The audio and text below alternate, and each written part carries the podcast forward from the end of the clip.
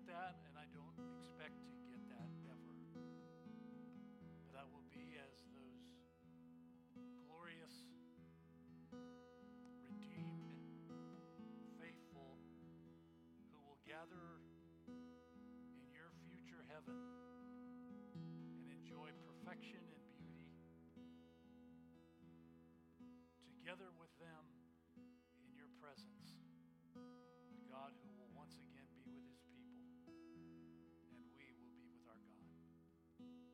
Sustain us with that as we go forward in a new year for your glory. In Jesus' name I pray.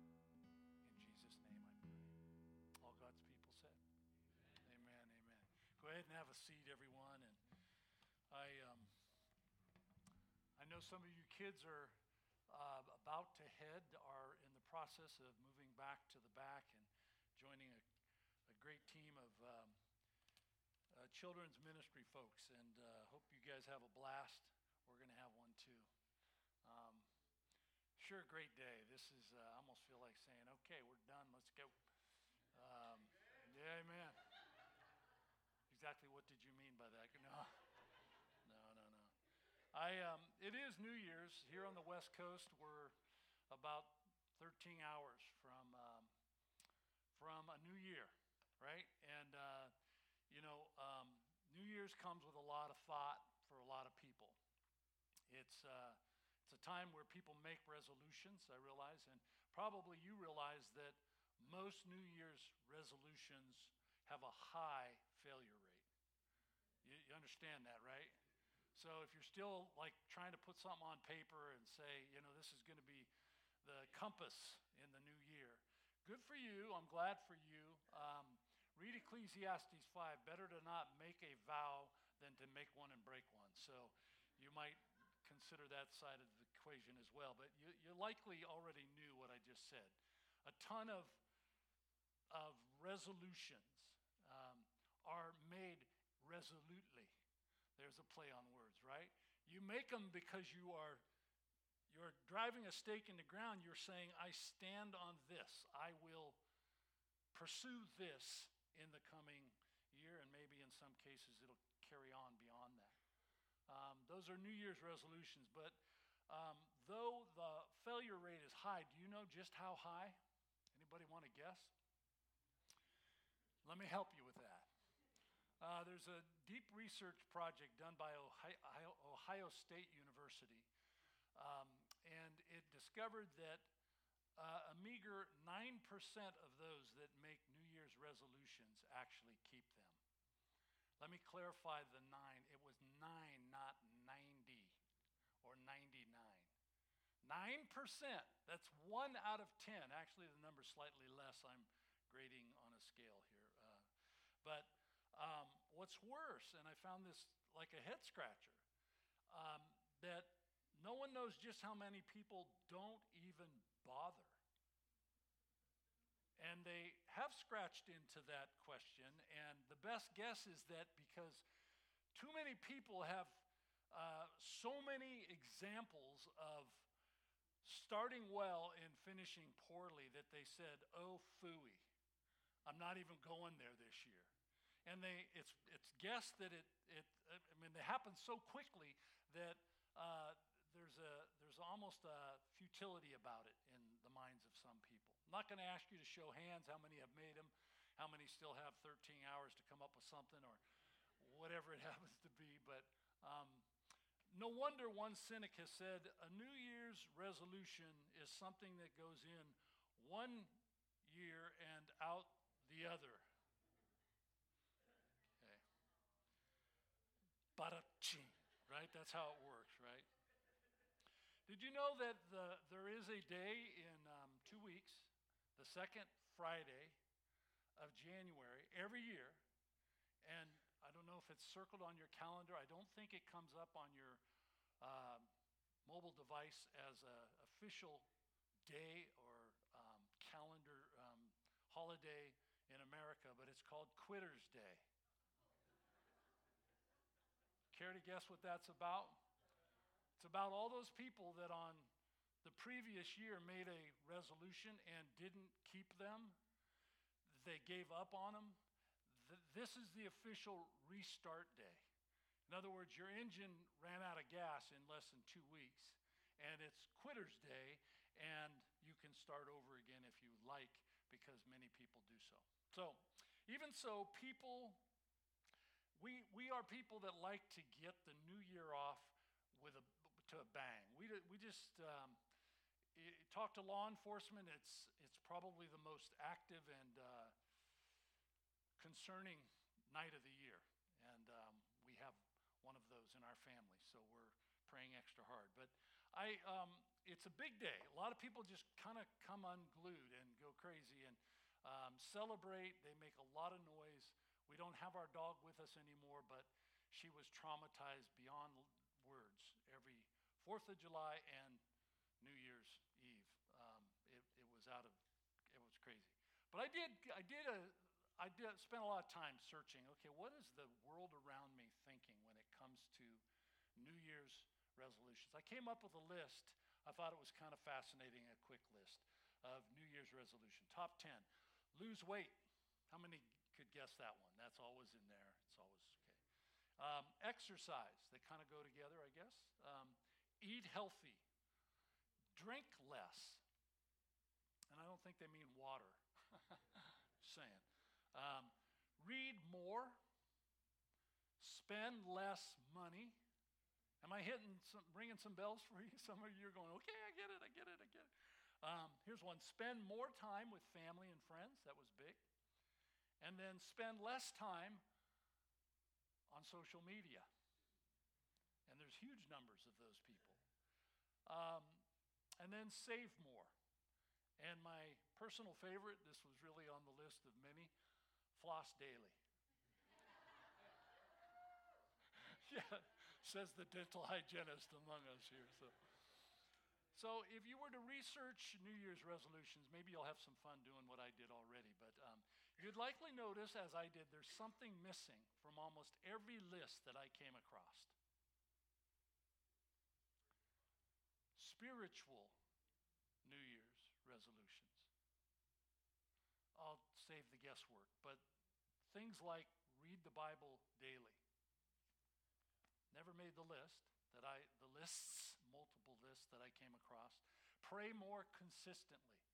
You know, kind of the Colossians 4 2, devote yourself to prayer, uh, pray without ceasing, 1 Thessalonians 5. It's in the Bible, but not many people have it on their New Year's spiritual resolution list. Here's one attend church weekly. Numbers are right now less than two times a month. It's 1.3 times a month on average for evangelicals. Ah, that's, that's, I know we've got live stream, and that's, I'm glad for that, but it's not meant to be a substitute. It's meant to supplement in most cases. So here's, a, here's another one serve in, more, in some way regularly. Say yes when somebody says, you know, God gave you a gift when you met him. Called a spiritual gift, and he wants you to unpack it and use it. And it's actually for his glory and for your good and the blessing of the people that you touch. It's a good thing. Here's a couple of more. Give financially to the kingdom weekly. 1 Corinthians 16 makes that emphasis. And then share your salvation story frequently. If Jesus touched your life, don't be shy. You got a story to tell. Um, to some, those things are already part of their lives. I know I'm talking to the choir, as we sometimes say. And that's really true. And, and so for you, you'd say, well, I never made a list of those. And why would you? Because they're part of you.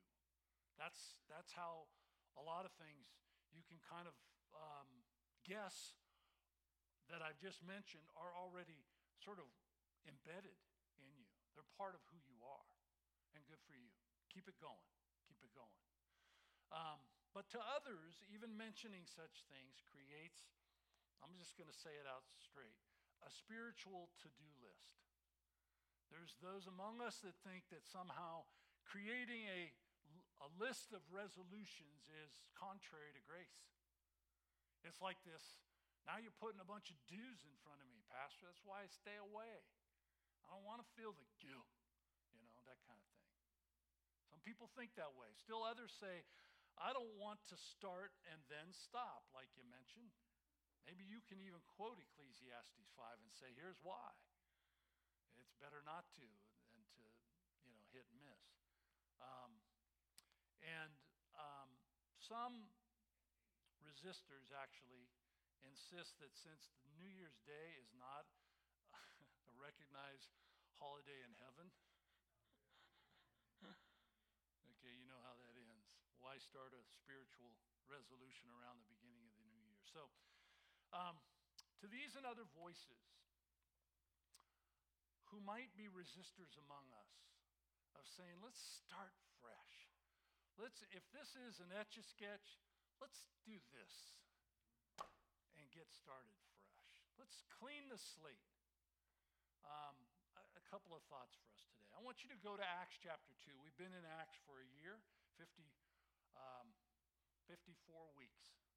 We finished recently for a series uh, on Advent, which has been wonderful. But Acts chapter 2, um, if you think back, you, many of you are part of Grace Point and have been part of this journey with us. But uh, through Acts, um, and, and when the Holy Spirit comes, Acts chapter 2, that's why I have you turn there. When the Holy Spirit comes, or came in power on Pentecost, the results impacted everyone. There wasn't a single person there that didn't have a direct hit in Jerusalem for what we're about to read. And the effects of that moment spread everywhere. The Apostle Peter described what happened that day by quoting the words we're going to read, verse 17. In the last days, Peter stands up, verse 14, and um, raises his voice among a massive gathering of people that have just seen a light show and sounds they've never heard and all sorts of supernatural stuff. You can read that earlier in chapter 2. And Peter sees they're all going, they got that look of shocked amazement and confusion like, what's this all about? Some thought everybody just Came from a party, only it was the morning. No one was drunk. Peter makes that point. So he stands up and quotes an Old Testament prophet, Joel. In the last days, God says, I will pour out my spirit on all people. Your sons and daughters will prophesy, your young men will see visions, your old men will dream dreams. Even on my servants, both men and women, I will pour out my spirit in those days, and they will be impacted. They will prophesy. I will show wonders in the heavens above and signs on the earth below blood and fire and billows of smoke. The sun will be turned to darkness and moon to blood before the coming of the great and glorious day of the Lord. And everyone, amidst all of this commotion, who calls on the name of the Lord will be saved. You read that word, how it finishes in verse 21? Can I give you something? There's confusion. There's a lot of clamor. There's a lot of crazy in our world. If you're still being driven and tossed by winds and waves, you haven't found an anchor in all of that. You just need to call on the name of the Lord. You say, What's that look like? God, have mercy on me, the sinner. I need your help. It's straight out of Luke's gospel, chapter 18. One man that just had nothing to offer. He just had a terrible year from and another one he was anticipating. And in that desperate moment, he called upon, verse 21, the name of the Lord. God, have mercy on me. As he, it says, beat his chest. That's a way of saying, I suck. I'm out. I didn't, I don't have any fingers pointed at anybody in my past. I've just got nothing. God showed up big and saved him, changed his eternity. He says, I came actually for people like you. which is really a true statement of all of us, isn't it? When, when Christ, when God showed his great love for us, he sent Jesus to die for us while we were yet a mess, sinful. So, from the beginning point we just read about, the Holy Spirit shaped every single moment described in the rest of the book of Acts. The Holy Spirit was working, and He's still writing stories. Our stories, day by day, step by step, moment by moment. He's still engaged. But here's a qualifier the, the person that he is working to make you, the transformation that's underway to, from the moment you said, God, have mercy on me, to take you from that moment and build into your life a transforming um, uh, change. He, he says things like, you know what? I will work in you. The Holy Spirit won't do these things. He's not going to just sprinkle pixie dust or somehow wave a wand and you're changed person. He won't do it for you. He will, however, join you and do it with you. Uh, Chuck Swindoll wrote a book, So You Want to Be Like Christ. Uh, you've heard me preach for a long time, and you've heard me say um, words that I personalize. Uh, they, I didn't. This book hadn't been written yet. I for a long time, I've said, Lord, make me more like you and less like me. And that'll make me a better human across the board better husband, better parent, better. Not perfect, but I'm in process, right? I want to be a better boss. I want to be a better neighbor, you know, on down the list. Um, and and I and I asked that, but when I came across this book, uh, so you want to be like Christ, I thought, what a great title, and what a great prayer. And in the book, he, he actually subtitled it Eight Habits to Get You There. So I know I sound like I'm selling books. But the book builds on one verse in the New Testament, actually a couple, but the one main one is the final counsel from Paul to Timothy. And you don't have to turn there, it's just one verse. Okay? So Paul's got his arm around Timothy, and he says to Timothy, Discipline yourself Discipline yourself for the purpose of godliness. Meaning, you're involved in this process. There will take some discipline, and the outcome is really cool. You will be a different man or woman. You will be more godly than when you met Jesus, the God man. Right? So that's how it works. Uh, but Chuck openly acknowledged that the word in First Timothy chapter 4 verse 7 is a bothersome word to him. And it is to many of us, if you think about it. Discipline. Discipline for me meant you're getting a spanking when I was young. My brother got a lot more than I got, but I, just for the record, I was, my dad wore out belts on my bottom. I mean, it was wasn't that bad, but I was a troubled child. I was uh, I was a handful. Um, discipline wasn't pleasant for me. I know Hebrews 12 tells us it is, but discipline um, is also something I see happening in the daily when I go there. People are working hard at the gym, myself included, Debbie. We, we go there, we work. There's discipline involved, it's hard work. Chuck adds, it drips with sweat. And then he admitted, it called to mind, I'm quoting, some of my grueling days in boot camp as a Marine. Discipline? Ugh, you had to do it as a Marine. Who would ever choose to do it? Like the Bible is telling us. And then he confessed, when he looked at that verse again, discipline yourself for the purpose of godliness. He noticed that it applied to the Christian life, and these are his sort of customary humorous words. Oh, great. That's all I need is another chore. How many feel that way sometimes when a preacher says, You guys got to start doing this? It's okay. I'm not going to take offense, all right? It's like, oh, great. I, got, I have another chore. So, in writing a book on spiritual disciplines, he's confessing. I run the risk of standing in line behind your dentist who scolds you for not flossing and your cardiologist who callously pokes at your expanding gut. Meaning, lose some weight.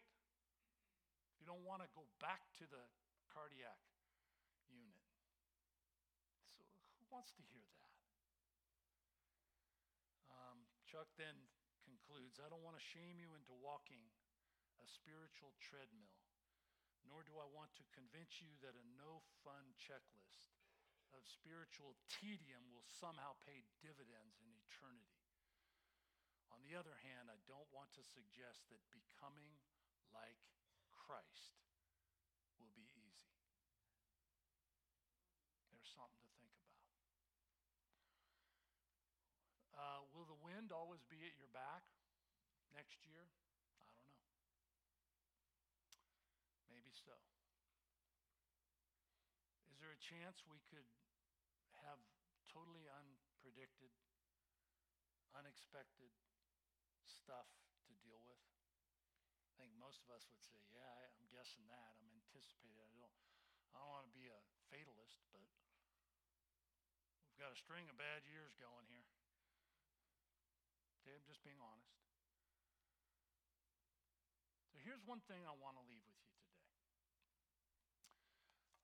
There is an exchange that happens in the Gospel of Mark, and I want you to just see it.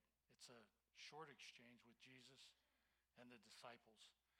Um, and it's easier to tell you than have you read the whole thing. But Mark chapter 8 is, um, is the place where you can just kind of turn there and see sort of the yield or the fruit of these two moments. One happens earlier in chapter 6.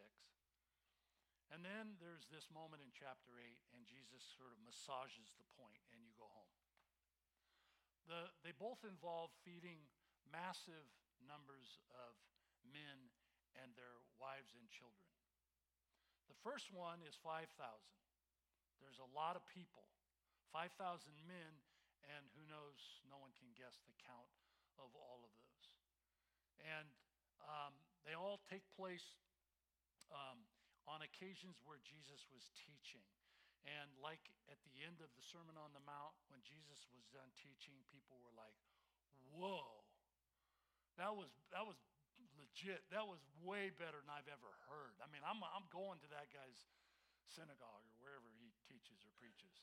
I'm going to follow him. I'm going to listen to him. They, he teaches like no one else we've ever heard, and on and on. On both occasions, Jesus, after, after preaching to thousands, it says in both cases, you read this in detail yourself. It says that he had compassion on the people, which means they forgot to do things like, hey, let's get a drink of water. I'm thirsty. Or, hey, you know what? I haven't eaten in two days in some cases. I've, I've skipped all, who knows how many meals? But I'm just riveted. I'm just absolutely mesmerized by his message. You know? And so Jesus sees these people and realizes, you know what? There isn't a Winco here, there is no Costco, there's nothing that has the quantity of calories to help these dear people who and he and it says in both cases they he had compassion on the people so they they take a little you know what a starter is if you're making uh, sourdough bread right well the starter was meager. It was five loaves and two fish in the first story and then um, similar in the second story. It doesn't matter the details. Seven loaves and we're told just a few small fish. And he says to his disciples you go feed them Stay with me. So they fed him, and the first one, when they were done feeding, this massive crowd of people, the disciples distributed the food. They picked up 12 basketfuls of leftovers. I personally believe the reason for that is fairly obvious. So I could walk back with a basket all the way back to Jesus, let's say, and I'm one of the disciples, and I've got a, I've got a got an object lesson in my arms going, hold on, these people are all sitting there satisfied. They just ate everything that was in seconds.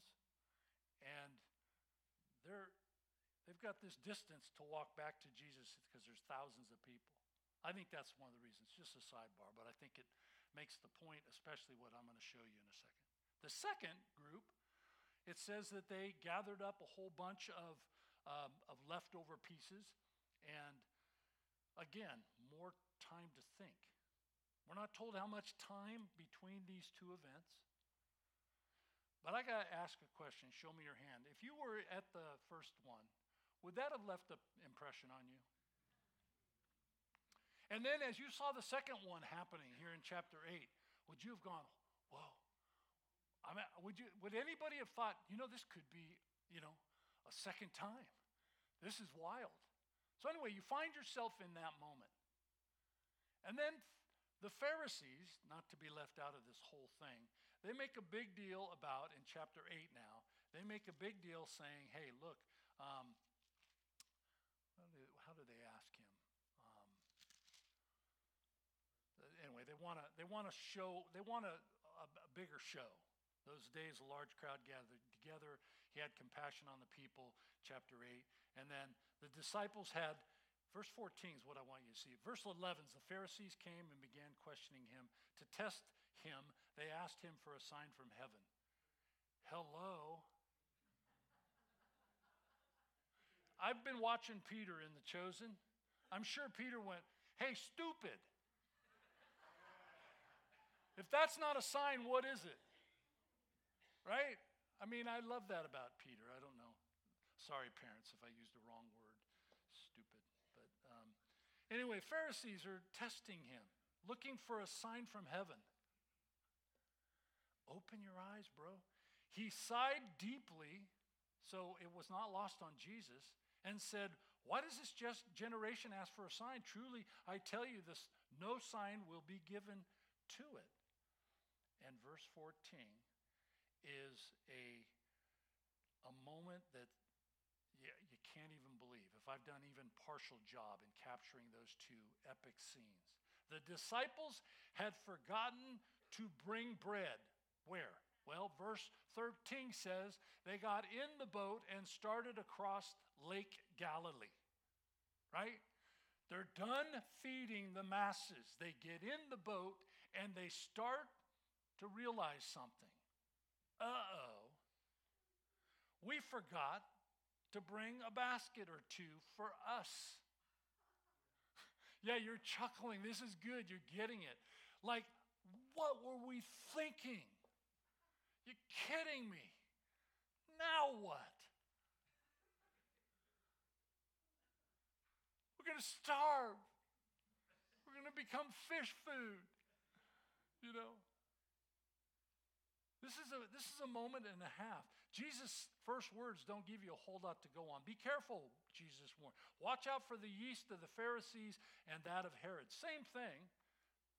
Yeast here is not a good thing, it's a bad thing, it's an evil thing. It's a hard and blind heart. It's you just saw. No, you were just part of a miracle. And you got in the boat. And, and he says there's only one loaf, one loaf in the boat. Um, this, is, this is too much. So Jesus quizzes them, verse 17. By the way, I gotta, I gotta back up. I'm, I'm, I'm moving so quickly here. Uh, the disciples had forgotten, and they, verse 16 says, they discussed this with one another.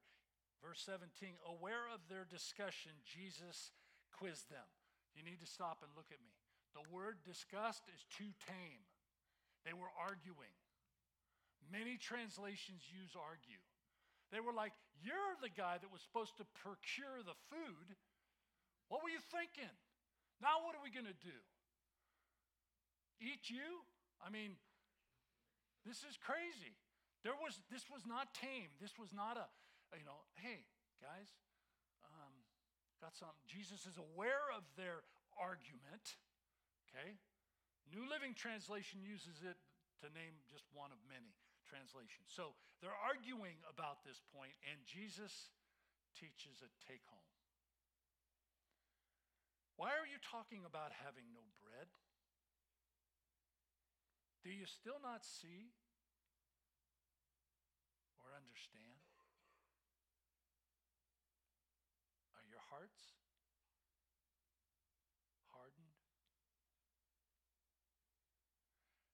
Have eyes, but you fail to open them and see?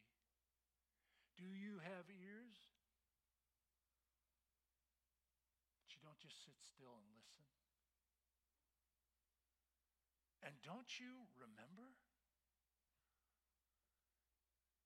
And he puts the current facts in front of them. Verse 19. When I broke the five loaves for the 5,000, that's back in chapter 6. When I did that, how many basketfuls of pieces did you pick up? Well, 12, they answered. And when I just broke the seven loaves for 4,000 and their families, how many basketfuls of pieces did you pick up? They correctly answered seven. He said to them, Do you still not get it? Um,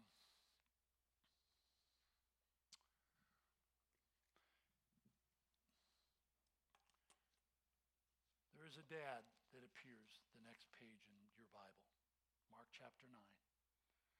And it's an exasperated dad, desperate because he's done everything in his power to help his son, who is possessed by an impure spirit. It's killing his boy right in front of him.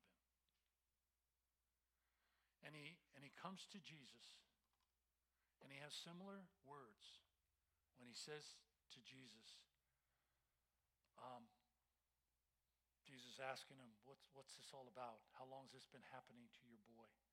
From childhood came the answer, verse 21. It's often thrown him into the fire, and into the water to drown him. But if you can, what? Listen to these words. If you can do anything, take pity on us and help us, cried the dad. I know that feeling. I know, I know I'm a dad. You don't have to be a dad or, or mom. You can just feel with this. But look at Jesus' response. If you can,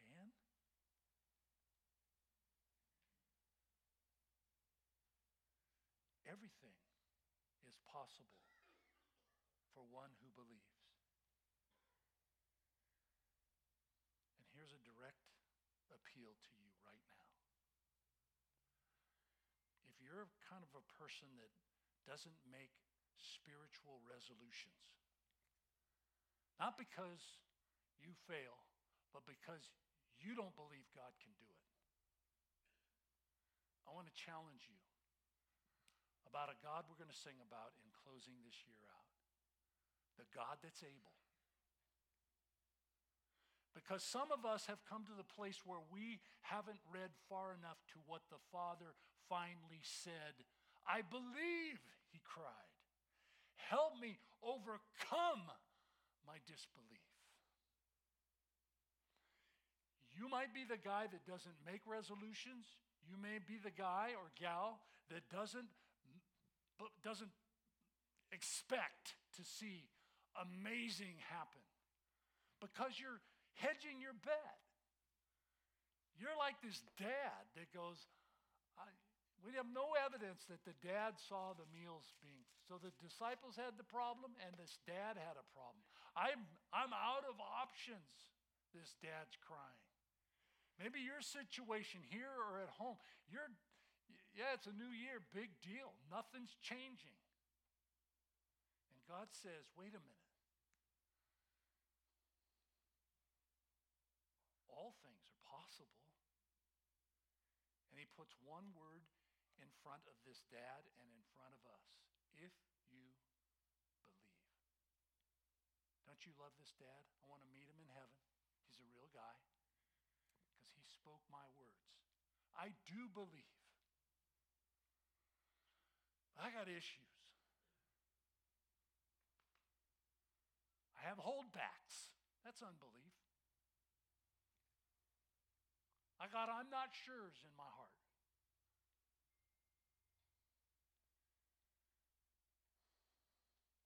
hope this appeal will help you take all of that to Jesus in the new year and say, I believe you. And I don't want to even entertain other options. I believe you in all of this. As the worship team resets, I want to have you tuck away, close your Bible, and just, just listen to the lyrics of the song we're going to sing. It's a song you probably have sung, you, you probably have loved it. Um, it's beautifully composed, but it's, it's profound truth. And it's an honest song. It's a dad song, like this dad. If you can do anything, God, I'm at that point in my walk. It's a song more than able. It starts with a confession. When, when did I start to forget? All of the great things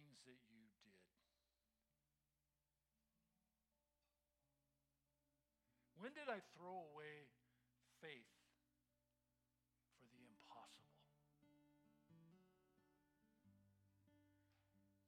More questions. How did I start to believe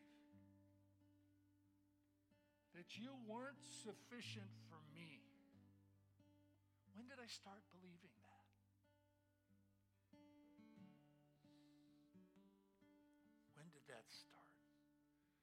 Why do I talk myself out of seeing miracles? Do those words describe you? A little? Maybe a lot? I suppose we're all somewhere in there. I have a prayer, a simple prayer for you, is that you would ask the Holy Spirit we read about in Acts 2 that you would ask the Holy Spirit to clean that leaven from your life. It's holding you back. And and and whatever unbelief is there, pray open your heart and say, Jesus, clean me up. Get it out of me. At least help me do it. And then there's a resolution in the song. And if you're able to sing it, invite you to sing it like your heart really believes it. You are more than able. You are more than able.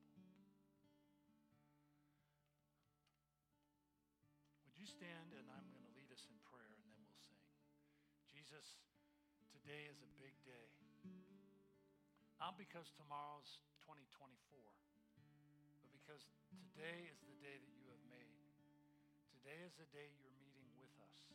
This moment is when you want to change things up in our lives, way past midnight tonight. And I pray that that would happen. For anyone with the nerve to say, I do believe you, Jesus.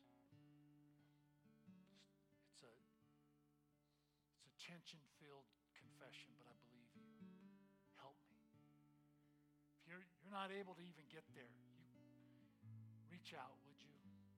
Some other place, just Steve at Grace Point Family. We'll, we'll talk. We'll, we'll take steps together. But resolve to walk in your heart by faith with the one who has no limit or lack when doing what is for his glory and for your good. If you want to talk after church today, just